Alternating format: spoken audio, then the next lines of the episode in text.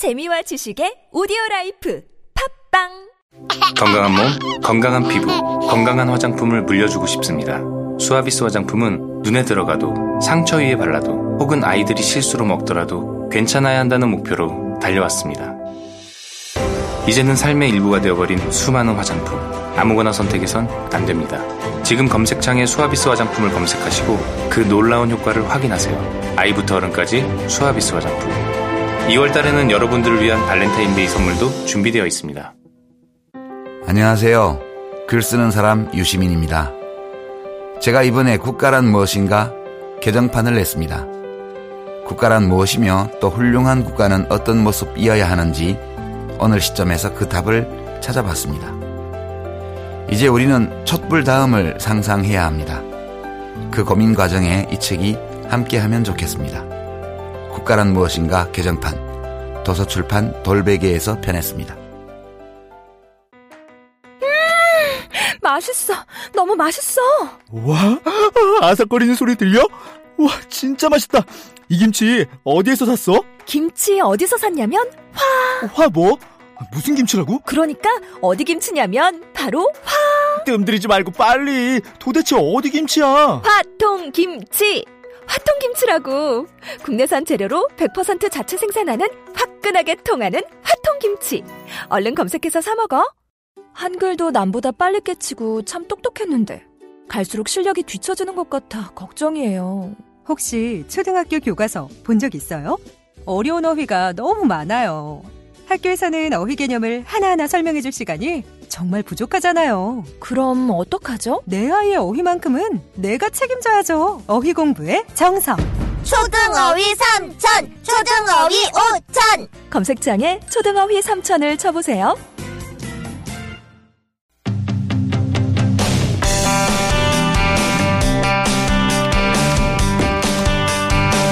뉴스공장 두 번째 인터뷰입니다.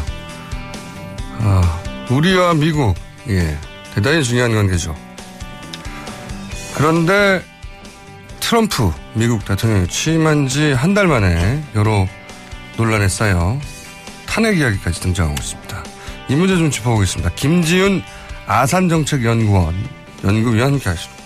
안녕하십니까. 안녕하세요. 예. 예. 트럼프의 당선은 맞추지 못했지만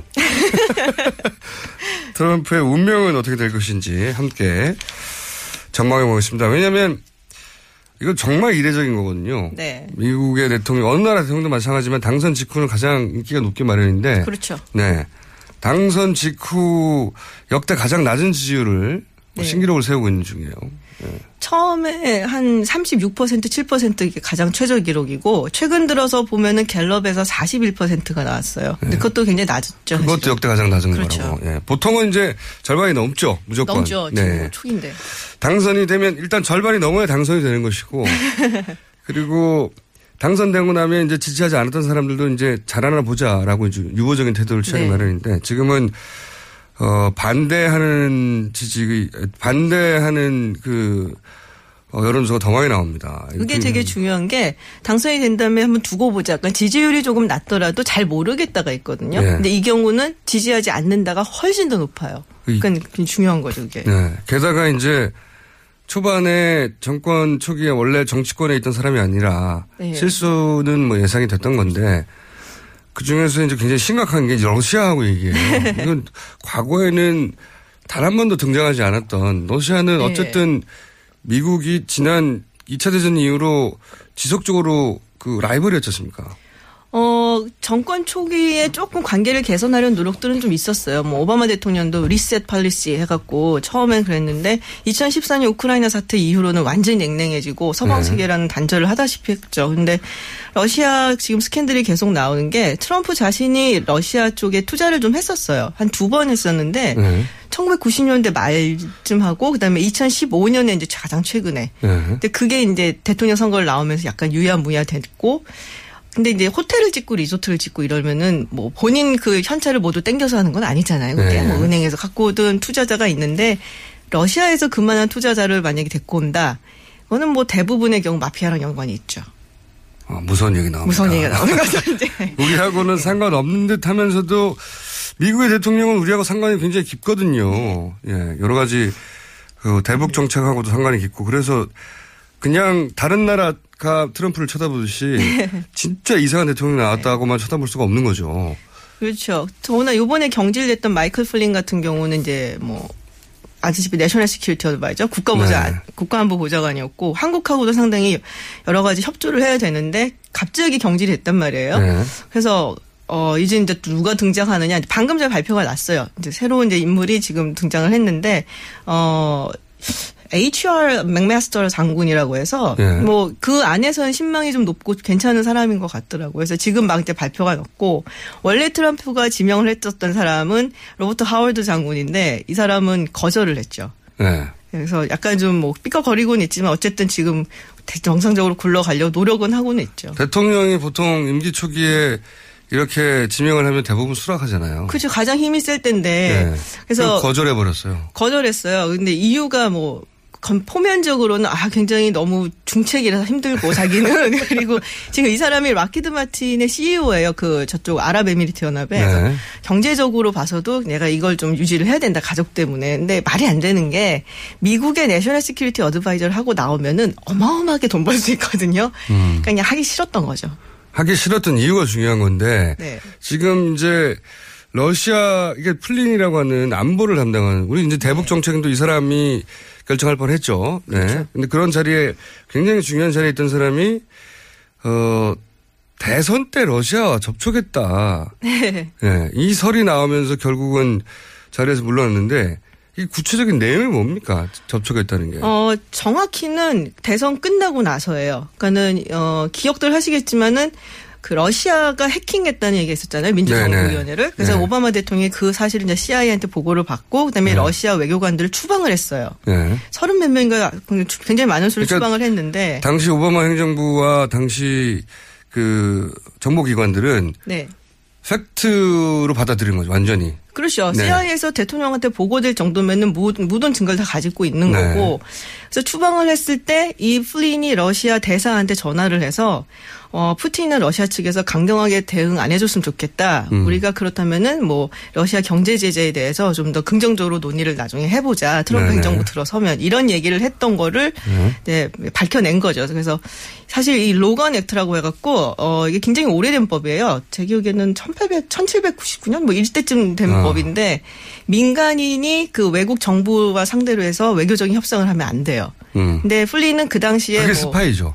그렇죠. 네. 근데 이게 원래는 되게 재밌는 에피소드에서 시작은 됐지만 플린이 당시에 오바마 행정부였기 때문에 사실상 민간인이거든요. 아, 그렇죠. 내정자긴 했어도 네. 그 법에 걸렸고 지금 또 하나 FBI가 지금 조사를 하고 있는 거는 처음에 FBI한테 그 플린이 거짓말을 했다. 음. 그러면은 이거는 중범 중범죄로 들어가서 징역을 살아야 되는데 거기까지 갈지는 잘 모르겠어요. 그 러시아하고 연계설은 대선 기간 중에도 계속 나왔어요. 계속 나왔죠. 네, 계속 나왔고 이게 크게 불거진 것은 이제 오바마 행, 행정부 마지막에 러시아가 미국 대선에 개입을 했고 네. 얼마나 광범위하게 얼마나 깊게 한지는 정확하게 보도된 바는 없는데 개입을 했고 그게 사실이다. 네. 사실이기 때문에 미국에 와 있는 대사들을 다 쫓아냈는데. 네. 예? 근데 그 사이에 이 플린은 러시아하고 뭔가 딜을 하고 있었던 거죠. 그렇죠. 예. 네. 근데 이제 미국 정보기관은 이 아직 본격적으로 보도는 안 됐는데 현직 대통령이기 때문에 네. 그 러시아와 트럼프의 관계가 예사롭지 않다고 하는 정보를 많이 가지고 있나 봐요. 굉장히 많이 가지고 있고 사실 플린은 시작이에요 지금. 음. 어 예전에 8월에 폴 매나포트라고 해서 그 트럼프의 이제 선대위원장을 원래 지냈던 사람이 있어요. 예. 이 사람이 갈리고 나서 스티브 배넌이 들어선 건데 사람 이름이 너무 많이 등장해요. 네. 이 매나포트는 정말로 러시아하고 아주 끈끈한 관계가 있어요. 특히 우크라이나를 통해서. 그래서 이게 우리나라에는 당시에 이제 트럼프 지지율이 좀 안 좋으니까 경질됐다라고 나왔었는데 사실은 러시아와의 커넥션 때문에 이게 밝혀질까봐 그만뒀다는 얘기가 좀 많았었거든요. 네. 지금 이제 제일 1타겟으로 지금 FBI 수사를 하고 있는 게 이 매나포트예요. 음. 그러면은 이제 뭔가 좀 많이 얘기가 나오고 그래서 트럼프 캠프에서 뭐 지속적으로 러시아 측이랑 전혀 뭐 연락을 하고 contact를 했다라고 하는 사람 중에 이제 가장 주요 인물 중에 하나가 이 매나포트. 그래서 어떻게 결과가 나올지는 봐야 돼요. 이게 정말 상상하기 쉽지 않은 것이 네. 어, 우리가 과거에 이제 북한에다가 총 쏴달라고 한 적이 있어요. 대선 때. 북풍을 일으키기 위해서.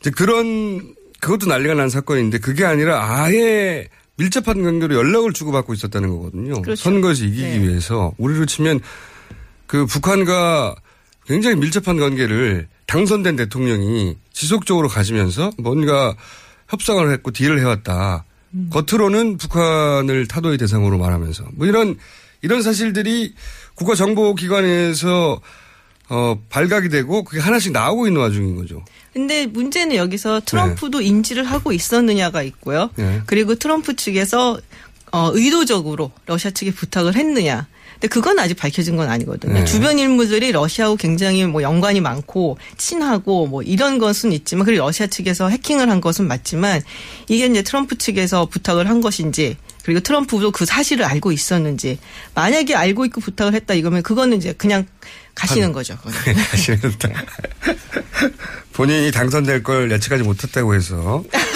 매우 강하게 트럼프의 탄핵을 기대하고 있는 분입니다. 아, 전 법리적으로 말씀드리는. 법리적으로. 네. 실제 미국에서 탄핵 이야기가 농담처럼 시작됐지만 제법 진지한 양상으로 발전하고 있잖아요. 어, 근데 아직은 시기상조라고 보여요. 왜냐면 그렇겠죠. 공화, 예, 공화당에서 도와주질 않는 편이고, 이제 겨우 시작한 대통령이고, 공화당도 이제 보면은 상원하고 하원에서 보면, 상원은 그래도 움직임이 좀 있어요. 왜냐하면 상원 같은 경우는 기본적으로 외교안보에 신경을 좀 더 많이 쓰고 인준을 중심으로 하는 곳이고 하원은 이제 실생활 국민들의 네. 실생활을 보는 곳이기 때문에 그렇고 하원 같은 경우는 2년에 한 번씩 선거를 해요. 어허. 그러니까 거의 이제 매일 매일이 선거 캠페인이다 뭐 이런 얘기까지 할 음. 정도로. 근데 2018년에 지금 중간 선거가 있는데 내년에 40% 낮은 지지율이라 하더라도 아직 그래도 40%가 있는 거거든요. 음. 그리고 이렇게 수세에 몰린 지지자들의 특징은 어. 굉장히 정신없이 정- 지지를 하죠. 아주 네. 강적으로. 그렇기 때문에 좀 눈치를 보고 있는 중이고 약간 아, 그래서 상원은 아 이건 나라 품격이 너무 떨어지고 있는데 이런 생각을 하고 네. 있다는 거죠. 근데 또 상원은 유- 임기가 6년이기 때문에 네. 그리고 이제 셋으로 나눠고 걸러갖고 하거든요. 네. 그러니까 다음에 이제 2018년에 상원 선거에 뛰어야 되는 사람 사람들이 33명인데 그중에 공화당은 한 8명 그리고 제프 세션스 이번에 법무부 장관 된 사람 공석까지 합해서 이제 9명밖에 안 돼요. 그러니까는 어 그런 선거의 어떤 압박으로부터는 좀 자유로운 편이니까 이런 얘기를 좀 자유롭게 하고 있는 음. 어, 거고. 그러니까 사, 상원에서는 상황이 심상치 않다. 그래서 트럼프에서 적극적으로 협조하지 않고 네. 그 소위 이제 민주당 쪽에서 출발했다기보다는 시민사회에서 출발한 거거든요. 탄핵 미국 그렇죠. 미국의 시민사회에서 우리도 마찬가지긴 하죠. 그런 분위기에 대해서 이제 예의주시하고 트럼프를 지켜보는 정도고 하원은 아직 트럼프에 협조적이고 뭐 이런 그렇죠. 겁니다. 예. 네. 지금 뭐 그 유출한 것에 대해서 책임을 물어야 된다는 트럼프 말에 사- 하원이나 이제 뭐 공화당 측에서 동조한 사람들이 꽤 있어요. 이걸 보면 저희도 몇 번 얘기했었는데 짧게 대자부죠, 이거. 대자부. 예. 우리나라에서 본 거를 그대로 보고 그대로 있어요. 보고 있어요. 예. 최순실 그 정윤의 문서 유권 문, 문서 유출 때 예. 이거는 문서 유출이 문제다. 그렇죠. 내용이 문제가 네, 아니라. 국정농단이 아니라 그랬더니 트럼프도 똑같이 예, 러시아와의 관계가 문제가 아니라 이건 예. 누가 유출했냐 똑같아요. 똑같아요. 예, 그 또, 앞에 그또 똑같을지 봐야죠, 이제. 그 앞에 그 옷 사주라고 가방 사주라고 한 거하고 또 비슷하고요. 그 이게 사사로운 사람들이 권력을 쥐면 하는 짓이 비슷한가 봐요. 어, 사사, 그렇죠. 그리고 고- 일단 그 본인의 철학이 문제인 거예요. 공사 구별, 뭐 이런 기본적인 민주주의의 뭐 개념이라든지 이런 게 없으면은 이런 일이 벌어지는 거죠, 사실. 또한 가지 변수는 그 정보기관인 것 같습니다. 우리나라 정보기관은 어 음지에서 양지를 지향한다고 하며 어 국가를 위해 일한다고 하지만 국가가 아니라 권력을 위해 일한 적이 많거든요. 그렇죠. 대부분. 실제로 네. 권력으로부터 자유롭지 못했고 미국 정보기관은 어때요? 미국은 미국 일단 정보기관이 트럼프에 대해서 어떤 태도를 취하냐에 따라 굉장히 중요하게 갈릴 것 같은데. 어, 너는 너 길 가고 나는 내 길 간다. 뭐 이런 태도죠, 사실은. 아 정부기관은. 그래요? 네. 그러니까는 대통령하고 무관하게 돌아가는 경우가 많습니까? 어, 대통령하고 뭐 전혀 무관하진 않지만은 그 외압에 이렇게 흔들리고 이렇지 않아요. 워낙에 방대해요, 그 조직이. 그러니까는 지금 뭐, 어, Office of National Intelligence에서 그 총 주관하는 office까지 합친 미국의 정보기관이 17개예요. 그렇게 많아요? 네, 17개. FBI, CIA, 그 두 개만 NSA 보통, 예, 그 정도만 알고 있는데 뭐 국방부에만 한 8개 있고 뭐 이런 식이에요. 그래서 정보를 다루는 기관들. 네, 그러니까 어마어마하게 방대한 조직이고 얼마를 쓰는지도 모르잖아요, 돈을 거기다가. 그렇죠. 그리고 이 사람들이 저도 사실 전직 CIA 요원이었던 사람들 그 한 두어 명 알거든요. 예. 만나 보면은 어, 이 사람들은 정권이나 대통령이 발 관심 없어요. 그리고 굉장히 애국자들이고 어, 음. 약간 좀 지나치게 우리가 부르는 그런 애국자스러운 모습이 좀 있어요. 그러니까 정권은 유한하지만 국가는 영원하기 국가는 때문에 영원하죠. 국가에 충성한다. 국가와 조직에 충성하는 정말 그런 마인드들이 아하. 많아요. 굉장히 보수적이고. 그래서 어떻게 보면 아 저런 사람들이 참 그냥 정말 애국심 하나로 미국을 이끌어갈 수도 있겠구나 이런 생각이 음. 들 정도고 그럼 미국 정보기관은 뭔가 이상한 게 나오면 트럼프가 현직 대통령이라 하더라도 그냥 묻어두지 않을 수도 있겠네요. 묻어두지 않을 가능성이 좀 더 많고요. 지금 사이가 안 좋잖아요. 그리고 트럼프와 정보기관들이. 예. 트럼프가 정보기관들 욕을 많이 했죠. 욕 많이 했죠. 그때 CIA가 이제 오바마 대통령 전 대통령한테 그 러시아가 해킹했다는 얘기하고 막 이랬을 때 트럼프가 이런 말을 했었거든요. 야, 니네 뭐 이라크에 대량 살상 무기 있다고 했던 거 아니야? 막 그러면 좀 놀리고 그건 잘못했죠. 그리고 뭐 니네가 뭐 나치냐 뭐 이런 얘기하고 그래서 음. 굉장히 CIA랑 FBI에서 격앙하고 그랬었어요. 그래서 음. 지금 사이가 무지 안 좋은 편이에요, 사실. 트럼프의 운명은 CIA나 FBI가 지고 있다고 생각할 수도 있는데 그쪽에서 지고 있는 정보를 이렇게 적절한 타이밍에 지금은 아니더라도 네. 언론에 나가게만 하더라도 음, 그거의 부분에 대해서 이제 강경하게 대처를 하겠다고 트럼프가 얘기를 했는데 상원에서 이 정보기관이나 정부국 측에다가 어, 지금 이제 트럼프 러시아 커넥션 뭐 혹시 있는지 그 정보를 이제 좀 달라고 요청을 하겠다고 얘기를 했어요. 그래서 조금 약간 조사를 좀 착수를 하려고 준비 음. 중입니다. 그 점은 우리하고 좀 다른 점이긴 하네요. 근데 완, 그 정권과 이 정보기관이 완전히 이제 따로 놀 수는 없겠지만 네. 우리보다는 훨씬 독립적이어서 네. 트럼프 대통령, 현직 대통령에게 불리한 정보도 정보기관에서 나올 수도 있다. 그리고 얼마 전 뉴스를 보면은 예. 트럼프한테 기밀 정보 주지 말라고 얘기를 하기도 했었대요. 아, 정보기관에서요? 대통령인데? 그러니까 뭐 플린도 있고 이게 흘러 나갈 수 있으니까 좀 조심하자. 그리고 지금 백악관에서 굉장히 많은 정보가 사실 유출이 되고 있거든요. 음. 그러니까 좀 조심해야겠다 해서 아주 아주 1급 top priority 정보는 좀 주지 말자는 얘기도 있었다고. 아, 정보기관이. 자국의 대통령에게 네. 저기서 러시아로 자꾸 흘러가니까 그게 워싱턴 포스트인가 어디 나왔었어요. top secret은 주지 말자고 정보기관 내에서 결의를 했다고요? 네, 당분간 주지 말자. hold하고 있자. 뭐 이렇게 얘기를 했었. 지금은 줄지도 몰라요. 한 며칠 전 뉴스니까. 어허, 그건 정말 우리 환경에서 보면 부러운 뉴스네요. 그렇죠. 어떤 의미에서는. 네, 어떤 의미에서 예. 상당히 부럽죠. 알겠습니다. 자, 트럼프의 탄핵을 바라는 그렇게 얘기하진 않았습니다. 네, 전망하고 있는 예, 그런 가능성을 배제할 수 없다고 배제할 수는 없어요. 예. 예, 정말로 생각하고 계신 아산정책연구원의 김준 박사님과 오늘 이야기를 나눠봤고요. 다음 시간에는 저희가 그래서 트럼프의 대북 정책은 요 앞에 저희 그 정세현 그 전통일부 장관이 얘기했는데 정책이 아직 아무것도 없다고 하더라고요. 어, 제가 보기에도 그래요. 예. 텅 빈 상태라고 합니다. 이 과연 채워질지 다음 시간에 그걸 다뤄보겠습니다. 지금까지 김지훈 아산정책연구원 연구위원이었습니다. 감사합니다. 감사합니다.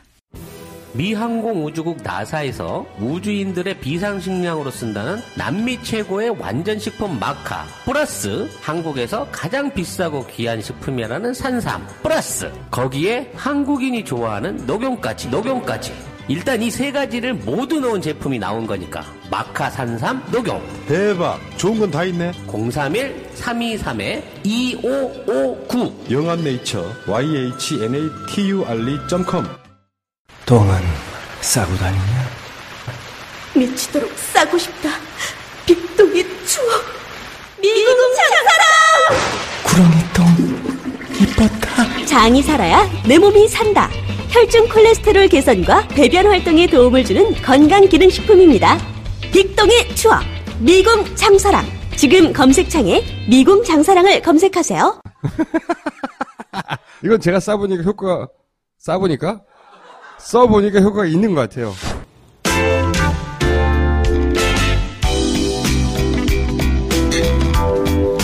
자, 오늘은 여러 코너를 많이 준비했습니다. 김정남 피살, 북한의 미사일, 안보 위기 아니냐라고 하는 주장도 나오고 있는데, 이 시점에서, 어, 정치 지형은 어떻게 영향을 받았는지 오늘 체크해보고, 우리 역선택 이야기도 좀 해보겠습니다. 리얼미터의 권순정 실장님 나오셨습니다. 안녕하세요. 안녕하십니까? 네. 저희가 여론조사 기관을 불러서 이런 한, 이런 짚어보는 걸 잘 안 합니다. 다들 하기 때문에. 근데 이제 큰 이슈가 있어서 저희가 모셨는데 우선 리얼미터가 어제 발표한 여론조사가 있어요. 이런 김정남 피살, 북한 미사일 관련해서 안보 위기다, 사드 얘기가 계속 나오니까 과연 이것이 영향을 미쳤는지 확인해 보려고 하는데 어제 여론조사는 어떻습니까? 일단 지난주 주간 집계로 보면 문재인 전 대표가 0.4%포인트 소폭 하락했지만 32.5% 1위를 유지했습니다. 이익권하고는 12.1% 정도로 많이 차이가 나고요. 근데 네. 안희정 충남지사가 처음으로 20%대로 올라섰습니다. 네. 24, 20.4%를 기록했고 이제 그 뒤로는 한교안 대통령 권한대 아 대통령 권한 대행이 살짝 빠졌습니다. 그래서 그러네요. 2위 안희정 충남지사하고는 오차범위 밖으로 벌어졌습니다. 그 이하로 보면 국민의당 그 안철수 그전 대표가 소폭 하락한 8.8%를 기록했고요. 그 이후에 이재명 성남시장이 8.1%로 거쳤지만 6주 연속 하락세를 멈추고 반등을 했습니다. 아, 그 이후에는. 유승민 바른정당 의원, 그리고 손학규 전 의장, 그리고 심상정 정의당 의원 이렇게 순위 나옵니다. 예. 그렇군요. 이게 또 조사 방식 얘기해야 되잖아요. 예, 살 때는. 빨리 말하겠습니다. 이번 조사는 MBN과 매일경제가 의뢰 리얼미터가 지난 2월 13일부터 닷새간 전국의 성인 남녀 2,521명을 대상으로 무선 전화 면접과 유무선 자동응답, 자동응답 혼용 방식으로 실시한 결과입니다. 오차 범위는 95% 신뢰 수준에서 이- 플러스 마이너스 2.0% 응답률은 8.1%입니다. 아유, 흉추합니다. 이거 꼭 얘기해야 되더라고요. 예, 맞습니다. 자, 의외로 보수 성향의 후보 지지율이 하락했네요. 맞습니다. 이 안보 저희가 이제 이게 궁금해서 모신 것은 이런 안보 정국이라고 주장하고 사드 얘기도 나오고 하는데 이 안보 정국이 야권 혹은 뭐 전체 대선 지형을 변화시켰냐고 이제 확인해 보려고 했는데 이게 변화가 결론적으로는 변화가 없고 오히려 야권 지지층이 야권 주자 쪽으로 더 결집한 모양새를 보였습니다. 결과를 예, 예, 좀 이상하네요. 합쳐 보면은 민주당이 2주 전에는 57% 정도 나왔는데 주요 후보들을 예, 지난주에는 예. 61%가 나왔어요. 처음으로 60%대를 찍었습니다. 그세 명의 주자를 합친 것이 60%. 맞습니다. 그래서 일단 이유는 왜 화- 거꾸로 그리고 황교안 대행은 수혜자일 줄 알았는데 왜 이렇게 지지율 거꾸로 떨어졌죠? 아, 그것은 일단은 좀 봐야 될 것 같습니다. 일단 그 김정남 피살 사건이 14일 날 그 보도가 됐고요. 일일 여론조사도 하시잖아요. 맞습니다. 보도된 직후에는 어땠습니까? 보도된 직후에선 전반적으로 한교안 총리라든지 강세를 보였습니다. 물론 야권 지지층이 떨어지지는 않았지만 어허. 강세를 보였고 이제 그 이후에 네. 그 삼성 이재용 아 이재용 부회장이 구속되지 않았습니까? 네. 주 후반에 주 후반에 한교안 총리가 그 떨어지는 경향을 보였습니다. 그러니까 김정남 피살 사건으로 다소 상승한 건 맞는데 맞습니다. 그 효과가 2, 3일을 못 버텼고 맞습니다. 그리고 그보다 훨씬 큰 게 이재용 부회장의 구속이었다. 맞습니다. 그리고 전체적으로 주간 집계를 하면 네. 소폭 황대행은 소폭 떨어졌고 아하. 무엇보다도 지난주에 그 그러니까 국내 이슈가 훨씬 더 강하게 작용하는 맞습니다. 거네요. 국내 이슈 중에서도 정당 이슈가 많았는데요. 네. 대선 후보 경선 그러니까 더불어민주당의 선거인단 모집이 상당히 반향을 일으켰습니다. 그리고 아시다시피 SBS 대선 주자 국민 면접이 네. 또한 크게 반향을 일으켰는데요. 예. 구글 트렌드 분석을 해보면 어, 가- 개별 후보의 이름을 집어넣고 구글 트렌드 분석을 해보면 모든 이제 개별 주자 이름 옆에 그 연관 검색으로 탑으로 어 대선 주자 국민 견- 면접이라는 것이 음. 떠올랐거든요. 그게 이제 그 비교적 다른 어, 프로그램보다는 가볍게 접근해서 접근성이 높은 것 같더라고요. 맞습니다. 예, 예. 그래서 이제 정치에 크게 관심 없던 분들도 예. 쉽게 접근할 수 있어서 예. 검색을 많이 한 결과 어 오히려 보수 정당 혹은 보수 후보의 지지율이 오히려 하락하고 맞습니다. 야권의 지지율이 상승했다고 하는 예상과는 다른 결과가 나왔네요. 만약에 탄핵 정국이 아니라 일반적으로 정상적으로 박근혜 대통령이 국정 운영을 하고 있었다고 한다면은 네. 아마도 그 여권으로 지지층이 결집을 했을 겁니다. 이전에도 그런 경향을 보여왔고 네네. 뭐 외교 방문이라든지 뭐 네. 핵실험이 두 차례 있지 않습니까? 하다못해 미사일 발사에도 조금 올라가고. 맞습니다. 해외 순방해도 또 좀 올라가고. 그렇습니다. 지금은 완전히 상황이 다릅니다. 국정농단이라든지 탄핵 전국이 계속되고 있고 그리고 탄핵 심판을 불과 몇 주 앞으로 앞두고 있기 때문에 이러한 이제 안보 이슈가 크게 작용을 하지 음. 여전히 탄핵 이슈가 국민들한테 가장 큰 관심사군요. 그렇게 네. 볼수 있습니다. 그 탄핵 이슈와 관련된 사안들이 나오면 지지율이 움직이지만 그렇지 않은 사안들은 오래 가지 못한다. 오래 가지 못하고 상당히 좀 소폭 그 음. 짧은 기간에 영향을 맞, 그 미치고 좀 사라지는 경향이 있는 것 같습니다. 김정남 피살 사건 같은 경우에는 보수 진영에서 볼 때는 굉장히 큰 이슈라고 생각했을 텐데 실제로 자유한국당의 지지율을 보면 네. 그 이전에는 15% 선을 어, 못 넘었습니다. 근데 네. 지, 난주 같은 경우는 주 중반까지는 16% 이상 그. 올랐거든요. 근데. 이, 예, 삼성 부회장 구속 이후에 떨어지면서 15% 15.1%로 이제 마감을 다시. 했는데 네. 그렇군요. 정당 지지율을 그럼 간략하게 정리해 주시면 어떻게 됐습니까? 정당 지지율 정당 지지율을 보면 민주당이 48%를 기록했습니다. 최고치입니다. 그리고 너무 많이 나오는 것 같은데요. 그 나중에 좀 소개를 시켜드릴게요. 예. 이제 일단 일간 집계 조사에서 이제 역시 그 삼성 이재용 부회장의 구속 이후인데요. 예. 17일 금요일 조사에서 무려 51.8%를 기록했습니다. 50%를 넘는 거는 민- 민주당으로는 처음인 것 같고. 민주당으로는 제가 기억하기로는 사상 처음이고요. 새누리당 같은 경우는 여러 번 있었습니다. 그러니까 네. 그렇죠. 2년 전에 세월호 이후에 그 박근혜 대통령이 눈물이라든지 그런 것들이 영상으로 반영되는 그때 네. 그 주간에는 어그 새누리당의 지지율이 50% 이상 훨씬 넘었었습니다. 보수 정당이 집권하고 있을 때 보수 정당이 여당일 때 가끔 이런 지지율이 나오긴 하는데. 맞습니다. 예. 근데 야당이 집권하지 않은 집권하든 집권하지 않든 간에 상관없이 야당은 이 정도 과반을 넘기는 경우가 없었던 걸로 저는 기억해요. 유권자 지형이 바뀐 이유입니다. 아, 그러니까 이것. 또한 이제 국정농단이라는 탄핵 전국을 지금 계속되고 있는데 이 과정 속에서 어, 이념 성향으로 본다고 한다면은 진보, 중도, 보수가 이전 작년에 4.13 총선 이전하고 완전히 거꾸로 바뀌었습니다. 그렇군요. 그, 그 여론조사를 봐도 지금 시대의 과제는 정의의 구현이라고 하다 보니까 맞습니다. 네, 지금 누가 어, 이 최순실 게이트의 주범들을 단죄할 것인가 그 관점에서 사람들이 보다 보니까 그렇죠. 야당이 눈에 띈 거겠죠. 네. 네. 민주당이 특별히 더 잘한 것 같지는 않은데 맞습니다. 네. 그 민주당이 잘했으라기보다는 그 육군 아 국정농단 전국과 지금 이어지고 있는 전국 자체가 기본적 영향을 미쳤다고 봐야 되겠습니다. 구도의 힘이죠. 결국 누가 있는지 봤더니 그냥 민주당이 거기 있었을 뿐이지 민주당이 스스로 자기 존재감을 드러내서 여기까지 올라간 건 아니라는 점에서 예, 그렇게 봐야 될 것 같습니다. 예, 민주당이 여기서 자만하면 안 되는 것이고요. 그리고 사실은 이거는 탄핵 심판 결과에 따라 크게 또 한 번 요동칠 것 같아요. 일단 각자의 정당이 예. 그 아진인수격으로 그 탄핵 심판 그러니까 만약에 탄핵 그 이- 인용되고 났을 때는 네. 자기들 어 쪽으로 집결 올 결집됐다라고. 생각. 보수 정당에서는 이제 불쌍한 마음에 일로 올 것이다라고 생각하고 네. 또 야당 쪽에서는 그렇다면 이제 자유한국당은 존재감이 사라지게 될 것이다. 뭐 이렇게 해석하기도 하고요. 근데 이제 제가 봤을 때는 확인 효과라고 있습니다. 네. 어, 자신이 그 생각하던 것들이 현실화됐을 때 그쪽으로 그런 명분이라든지 분위기가 몰려가겠죠. 몰려가는 가능성이 있는데 만약에 탄핵이 그 인용이 된다고 한다면은 이제 다른 이제 자유한국당이나 바른정당의 예측과는 달리 오히려 이제 야권 쪽으로 결집할 가능성이 더, 오히려 더, 예, 네. 높은 것이 음, 만약에 기각되면 어떻게 될 거라고 예상하십니까?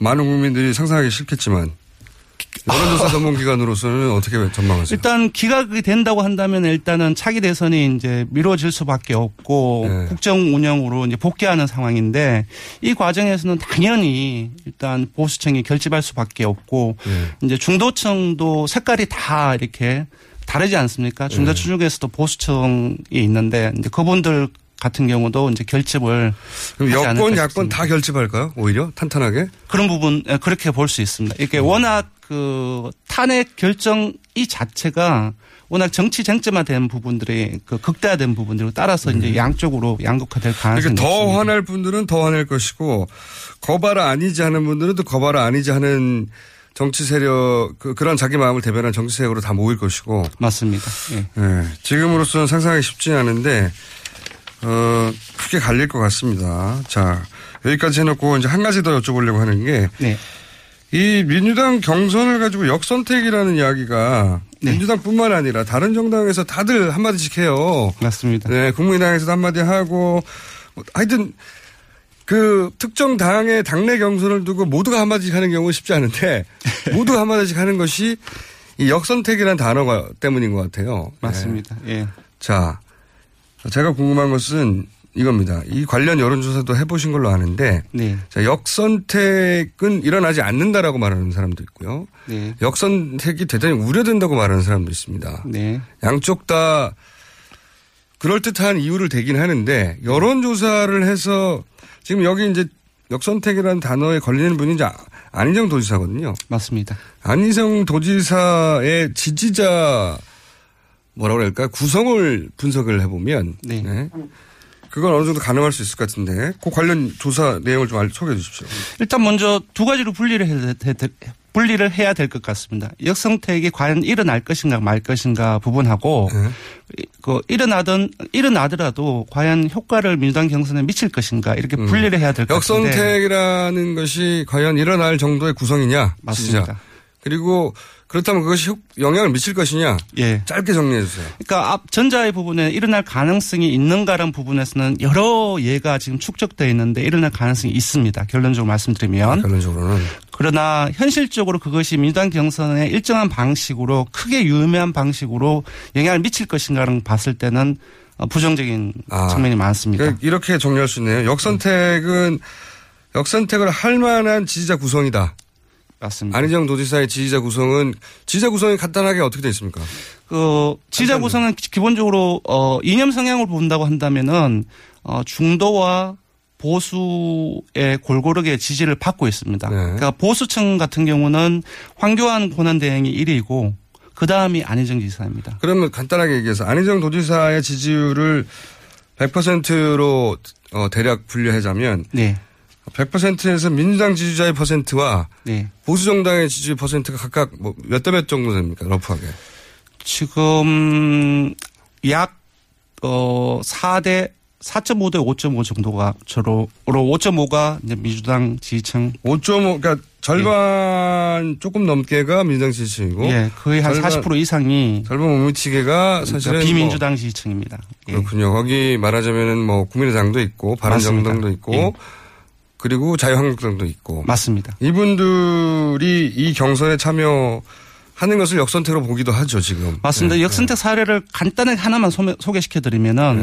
그러니까 지난주 어, 죄송합니다. 어제 발표가 됐는데 네. 어, 우리가 그 정당 후보를 가, 그 뽑아서 다섯 명 가상 대결을 합니다. 여- 네. 여기에는 문재인, 황교안, 안철수, 유승민, 심상정 이렇게 나오는데 어, 여기에는 안희정을 지지하는 사람들이 들어가 있지 않죠. 그래서 그렇죠. 저희들이 분석을 해봤습니다. 예. 다자 구도에서 안희정을 지지한다는 사람들이 이 조사에서는 어디로 갔는지를 봤더니 예.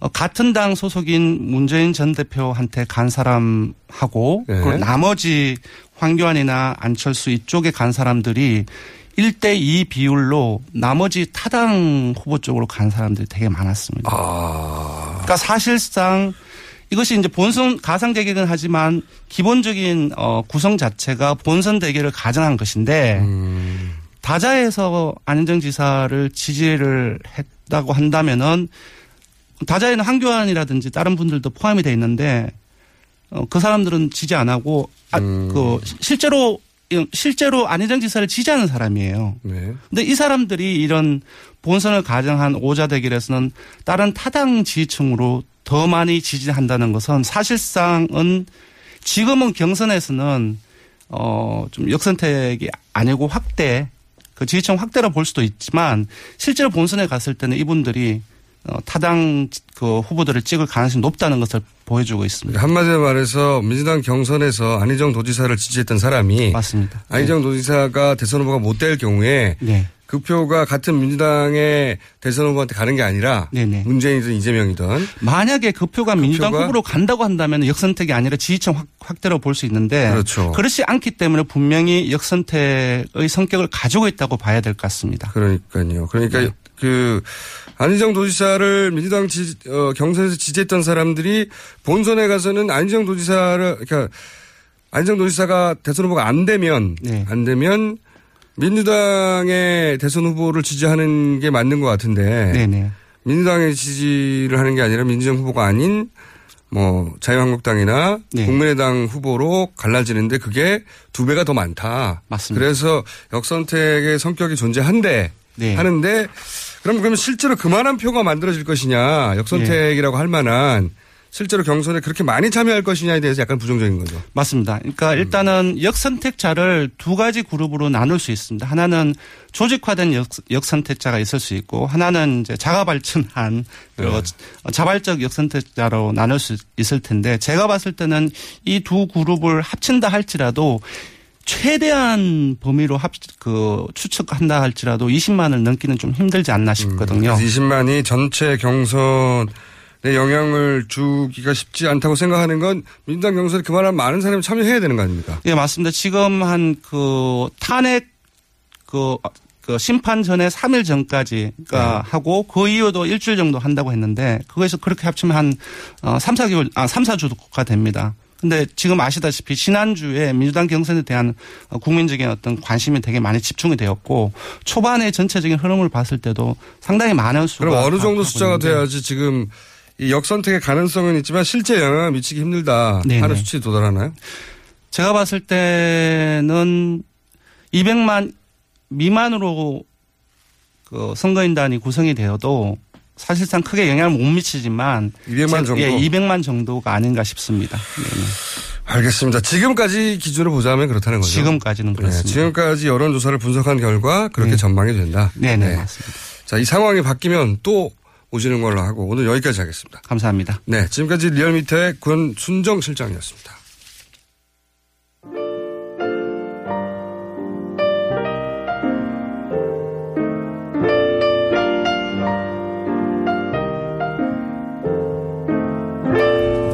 자, 불친절한 AS. 하영의 저주에 대해서 많이 얘기들 하는군요. 하영 기자가 가기만 하면 캠프가 없어진다고. 아, 그리고 버스를 놓쳐서 택시를 탔는데 공장장 목소리가 나와서 기분이 확 좋아졌습니다. 군포 경은 산업의 택시 기사님 멋쟁이. 804번 번호 쓰신 분인데 이건 성함까지도 알려주셔야지. 대구 시내버스 박재섭 기사입니다. 네, 대구 버스에서 real time으로 안 나올 텐데 아 앱을 깔고 블루투스로 버스 전체에 틀고 다닙니다. 대구 버스를 운전하시는 기사님인데, 네. 이분 때문에 이 버스 안에서는 모든 사람이 대구에서 서울 교통 정보를 듣고 계시게 되겠군요. 네. 감사합니다. 여기까지 하겠습니다.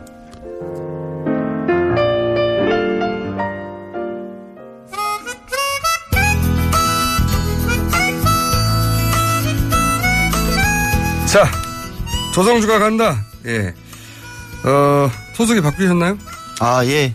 어제부로 제가 서울시의 노동협력관이라는 노동정책과 노사관계를 다루는 일을 시작하게 되었습니다. 이렇게 될 줄은 저희도 예상을 못했으나. 얘기 안 했죠. 네. 조성주 전 소장님이 이제 그 직책 이름 국장입니까? 아, 그건 뭐 아니고요. 노동협력관이라는 그냥 직책이 있습니다. 따로. 노동협력관. 네. 저희 PD 얘기로는 게스트로 왔는데 자기보다 직급이 높아졌다고. 그렇진 않고요. 저는 알 바 아닙니다. 네. 자, 아하. 혹시 이 뉴스 공장에 나와서 인지도가 상승하여 취직에 도움이 되셨나요? 근거를 찾기 힘들 것 같은데요.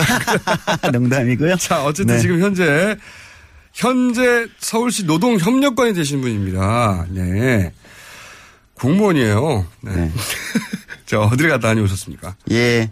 어, 이건 이제 지난주에 제가 취재를 했던 건데요. 일단은 뭐 방송을 해야 될 것 같습니다. 그 헌법재판소 앞에서 기자회견이 있었어요. 음, 좀 특이하다면 특이한 기자회견인데 전국의 변호사 한 1,500명 정도가 서명을 한 성명서를 그날 발표하는 기자회견이었습니다. 아, 그렇군요. 예. 내용은 뭐 어제까지 논란이 됐죠. 헌법재판소가 언제 이 판결을 낼 거냐. 그래서 이제 변호사들은 이게 이제 대통령직 변호에 좀 문제가 있다. 변호사의 측면에서 변론권의 남용 아니냐 이런 문제 제기를 하면서 어 일단 1,500명이 이제 서명을 한 기자회견을 낭독했습니다. 한번 일단 인터뷰 한번 들어보시죠. 들어보시죠. 상황이 불리하다고 판단해서인지 시간 끌기와 어, 재판의 본질을 아주 그리고 있습니다. 최근에는 아주 뒤늦게 대통령 최, 최저 문문하면서 시간을 끌려고 하고 심지어는 모 변호사가 법정에서 태극기를 펼치는 청문을 벌이고 또 며칠 전에는 아주 보수적인 재판관 출신과 변협 회장 출신의 변호사를 선임해서 마지막 저항을 하고 있는 것 같습니다. 국정 공백은 계속되고 사회적 혼란은 발생하고 갈등과 대립은 아주 심화될 것입니다. 그래서 인권옹호와 사법정의의 앞장서는 저희 전국 1,500명 변호사들은 이런 국정 공백과 사회 혼란을 막기 위해서 헌법재판소에 반드시 3월 13일 이전에 8월 10일 자, 변호사님들이 하는 말들은 알아들었어요. 그러니까 지금 의도적으로 지연시키지 마라. 예, 그렇죠. 이런 얘기죠. 한마디로 말하면 전국 1,500명 변호사들이 네. 뜻을 모아서 뒤에서 나오는 배경으로 깔린 아주머니의 이야기는 뭐였습니까? 예, 제가 이거 소리를 일부러 담았어요. 왜냐하면 헌법재판소 앞에 이제 다양한 분들이 와서 1인 시위도 하고 뭐 기자회견도 하고 하고 계신데 네. 지금 저분은 어, 근데 이제 박근혜 대통령의 탄핵이 기각되어야 된다. 그리고 뭐 그런 그날이 있죠, 당연히. 예. 이재용 그 삼성 그 부회장 네. 이 구속이 이제 된 날이었어요. 그래서 이게 부당하다 뭐 이러면서 어, 기자회견 옆에 와서 근데 왜 헌재 와가지고 이재용 부회장 구속 네. 부탁하다는 얘기를 하나요? 네. 그러면서 이제 그 기자회견 옆에서 계속 소리를 지르 뭐라고 지르는 겁니까? 어, 간첩이다, 빨갱이다, 뭐. 이런 말씀을 하시는데요. 아, 이 전국 1,500명 변호사들이 네. 간첩이다. 네. 뭐 그분도 뭐 하나의 의견이니까요. 간첩을 1,500명을 변호사를 시켰다면 이거 대단한 일이야. 어쨌든 지금 상황이 뭐 이제 지난주까지는 무더기로 증인 신청을 대통령 측에서 했는데 정작 증인은 뭐 출석하지 않고 네. 그다음에 이제 가장 많이 우려했던 게 이제 지금 이제 이정미 권한대행의 임기 만료가 이제 3월 13일인데 그 이후에는 7인 체제가 되는 거에 대한 우려가 굉장히 컸죠. 이거를 모든 언론이 다 얘기해서 지금 국민들이 헌재가 몇 명으로 구성됐고 몇 명이면 안 되고 다 알아요 이제. 예, 아 매번 우리 국민들이 너무 똑똑해지는 것 같아요. 공부를 너무 많이 시켜주고 있습니다. 네. 근데 이제 이 문제에 대해서 이제 변호사들이 굉장히 더 우려가 좀 더 컸던 거죠. 전문가들이다 보니까 우리는 네. 그냥 아우 이게 괜히 때를 쓰고 있구나 수준으로 바라봤다면 이분들은 이제 어, 법이 정한 바를 벗어났다 뭐 이런 문제의식 가지고 그렇죠. 있죠. 그러니까 네. 변호사들의 문제의식은 어떤 식으로든 판결이 나는 것이 결국은 판결 이후에는 사회가 통합적으로 가고 이제 분열이 좀 더 잦아들어야 되는데 오히려 만약에 7인 체제가 돼서 판결이 나면 탄핵이 되던 아니면 기각이 되던 분열이 훨씬 커진다. 음. 사회의 비용이 더 커지는데 그 전에 내야 되는 것이 어떤 입장에서는 논리적으로 맞다. 이런 이제 주장들을 하신 거죠. 변호사분들은 뭐 탄핵을 인- 인용하라 기각하라 이런 얘기가 아니라 그렇죠. 법적 절차 를 지키고 이것은 3월 13일 이전에 해야 법정실에 맞다 이런 얘기를 하는 거죠. 그렇죠. 네. 그리고 두 번째는 이제 대통령 측 변호인들의 변론 문제에 대한 지적도 있었습니다. 한번 인터뷰 들어보시죠. 지금까지 대통령 측이 보여준 모습과 태도는 실망을 넘어 절망스러울 정도다. 국정농단과 헌정유린, 부패와 무능에 대한 부끄러움은 조금도 찾아볼 수 없고 현 상황을 조기에 마무리 짓고 사태를 수습하겠다는 책임감도 전혀 찾아볼 수 없다. 대통령 변호인들의 행태는 또 어떠한가? 이들은 소속법의 기본 원칙, 신의 측은 내팽개친 채 시간 끌기, 쟁점 흐리기, 관련자 망신 주기 등 소송 절차상 금지되거나 자제되어야 하는 모든 것들을 하고 있다. 자, 뭐 같은 얘기네요. 그렇죠. 이 핵심은 이제 변론권의 남용 아니냐라는 지적이에요. 그러니까 이제 법을 안 지키고 있다는 거죠. 그렇죠. 변호사도 예를 들면 최소한의 지켜야 될 어떤 이제 뭐 그걸 뭐 직업윤리라면 직업윤리 아니면 변호사로서의 공적인 의무가 있는데 그 부분을 넘어서고 있는 거 아니냐. 시간 끌기나 또 이제 관련자 망신 주기 이거 이제 좀 논란이 되고 있는 거 아닙니까? 이런 부분들에 대해서 지적을 하신 겁니다. 그게 이제 어제만 하더라도 굉장히 신선한 전술, 당뇨 지연술이라고 국내 어, 이 뭐랄까 재판 사상 최초로 등장한 지연 전술이 아닐까 싶은데 네, 이번 과정에서 뭐 국내 재판사상 뭐 처음 등장한 게 너무 많아요. 태극기 흔들기도 하고 재판 정안에서 그렇죠. 네. 그리고 그런 상황이었는데 이제 어제 헌재에서 약간 분위기가 확실히 좀 바뀐 건 있죠. 일자는 확실히 3월 13일 이전으로 하겠다고 이제 어, 결심을 들 하신 것 같아요 현 재판관들이. 그렇죠. 어제 나, 어, 이제 주말이 지나고 이제 어제부터 어, 사실상 재판에서 의지를 밝혔다고 이제 분석이 되고 있는 거죠. 뭐 변호인단의 증인 신청이나 증거 채택 문제들에 대해서 어떤 좀 명확한 입장들을 보이고 있고 뭐 결국은 이게 이제 이정미 권한대행의 임기 내 문제를 매듭 짓겠다는 의지를 비쳤다는 게 중론입니다. 어, 이 문제에 대해서 그래서 시급하게 어제 인터뷰를 좀 간단히 들어봤어요. 대한변협 인권위 부위원장 맡고 계신 법무법인 민의 위은진 변호사님의 의견 한번 들어보시죠. 대통령 측에 충분한 기회를 줬음에도 불구하고 제대로 답변서를 내지 않는다든가 의견을 제출하지 않는다든가 이런 형태의 정말로 변론권을 남용하는 형태의 지연 작전이 있었던 거죠. 그래서 그 부분에 대해서 단호한 입장을 표명한 것 자체가 이번에서 이제 헌재가 공정한 재판뿐만 아니라 신속한 재판을 하겠다는 의지를 강하게 표현한 거라서 그 부분에 대해서는 충분히 그 헌재 입장에 대해서 지지를 하는 입장입니다.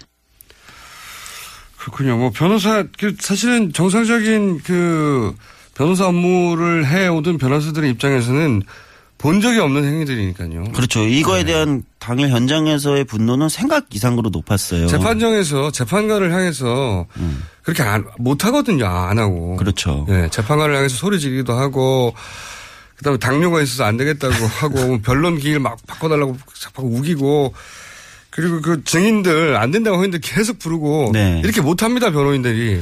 그러니까 또 당일날 이제 변호사들 얘기를 따로 들어보니까 이제 이 대통령 측 변호인단들이 나름 또 과거에는 이제 변호사계에서는 또 원로다 뭐 이렇게 얘기되던 분들이었어요. 네. 그러니까 실망감이 더 크면서 어떻게 이제 원로라 얘기하지 말아라 이런 얘기들을 하더라고요. 원로 등장도 나름의 막, 막판 전술이었던 것 같아요. 막판에 음.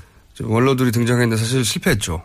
왜냐하면 어, 그렇게 볼수. 이재용 부회장 어, 영장이 기각된 걸 근거로 해서 뇌물죄가 구성되지 않지 않냐. 네. 이걸 주요 변론 근거로 삼았는데 영장이 발부되는 바람에 그 근거도 사라져 버렸어요. 네. 그래서 앞으로도 이런 걸 이제 사법부 문제나 변호사들의 의견 이런 것도 우리가 좀 가만히 지켜보면서 여러 가지 문제를 좀 바라볼 필요가 있겠다 싶습니다. 알겠습니다. 이거는 1,500명의 변호인단의 어, 뜻이 담긴 네. 기자회견이 헌재 앞에서 있었다는 사실 자체를 잘 모르는데 네. 그런 일도 있었습니다. 전국 1,500명 변호사들 이건 너무하지 않냐고. 네. 박근혜 대통령 변호인들을 향해서 기자회견을 했었다는 내용이었습니다. 자, 지금까지 서울시 노동협력관이 갑자기 돼버린. 갑자기 저희 PD보다 직책이 높아진 조성주였습니다. 네, 감사합니다. 저는 김호준이었습니다. 내일 다시 뵙겠습니다. 안녕.